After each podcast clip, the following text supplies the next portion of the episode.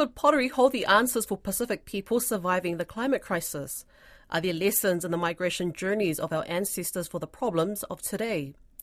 These are the kinds of questions the University of the South Pacific is hoping will be answered at a major Lapita conference it's hosting in Fiji next month.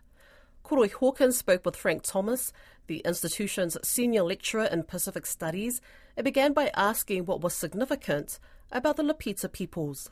Well, thank you, Koroi. Why is Lapita important? Um, many of you, many of us have learned in school about the so-called Lapita people, the so-called Lapita migrations.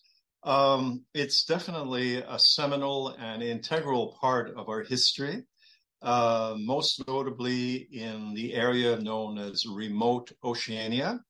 Remote Oceania are islands and group of islands to the east of the main Solomon's chain. So the Lapita people, it's still quite a bit uh, controversial, um, migrated uh, out of near Oceania, the islands of uh, nearby Papua New Guinea, uh, the Northern Solomons, uh, where people have been living for thousands of years before the so-called Lapita, uh, the appearance of, of Lapita and its distinctive cultural markers. So why is Lapita important? Um, as I mentioned, it is part of our heritage. It is part of our history. Uh, and it also provides interesting stories and lessons about how people have uh, migrated to and adapted to insular or island conditions. Uh, implications for history, obviously, implications for identity as well. But how did people manage to survive um, for hundreds and thousands of years um, in in relative uh, isolation. At the same time, they've established uh, networks, um, which hopefully I will be talking about more this afternoon. So, lessons for the present, lessons for the future.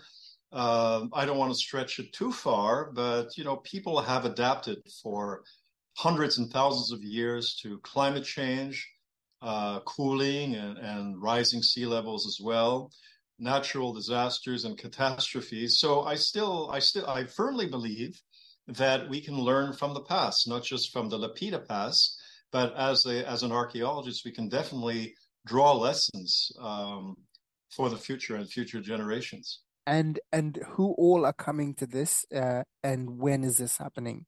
The event will take place between June 26th and the 30th of this year. Uh, it will be hosted jointly hosted by USP, uh, Laucala campus, as well as the Fiji Museum. Um, so presentations, as a matter of fact, uh, colleague and I put together the, uh, which we hope was the final program this afternoon, but we still have papers coming in, even though our website is, is closed for abstracts. So the presentations, we have, well, at this point, well over 30 papers squeeze into five days, um, dealing, of course, with Lapita and the Lapita phenom- phenomenon. But I think it's important to emphasize that throughout the years, uh, the Lapita conferences were also able to accommodate papers related to other aspects of Pacific Island archaeology and other heritage, tangible heritage issues. Now, in terms of, of what's been recently discovered, what are some of the new findings um, in this space? Well, I anticipate. Thank you, Koroi. I anticipated that question. Um, there's so many, so much we can say about Lapita, but the most significant, one of the most significant discoveries in the recent years, uh, is the discovery of the uh, uh, cemetery, a large cemetery at Teuma on the island of Efate in Vanuatu. Now, that's already kind of old news. The site was uh, first discovered in 2004, I believe. Uh, ANU was very much involved. So it was uh, Professor uh, Matthew Spriggs and Stuart Bedford and many others.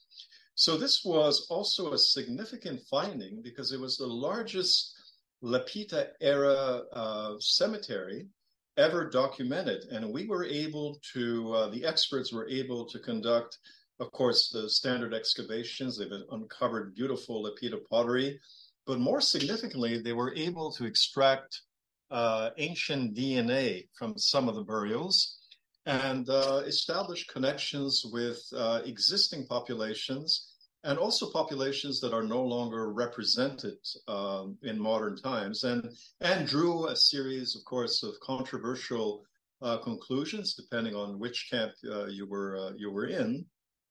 So I would say that in terms of Lapita discoveries, uh, that was definitely the the most significant one uh, on a regional scale. Now we had other projects uh, right here in Fiji. We have the site of Bourewa, uh, and also other early Lapita sites, uh, for example, on Boro Boro Island off the coast of Vanuatu. Uh, not as spectacular, perhaps, as the discovery of the Teuma burials, but definitely important in terms of our um, culture history and the chronology of Lapita.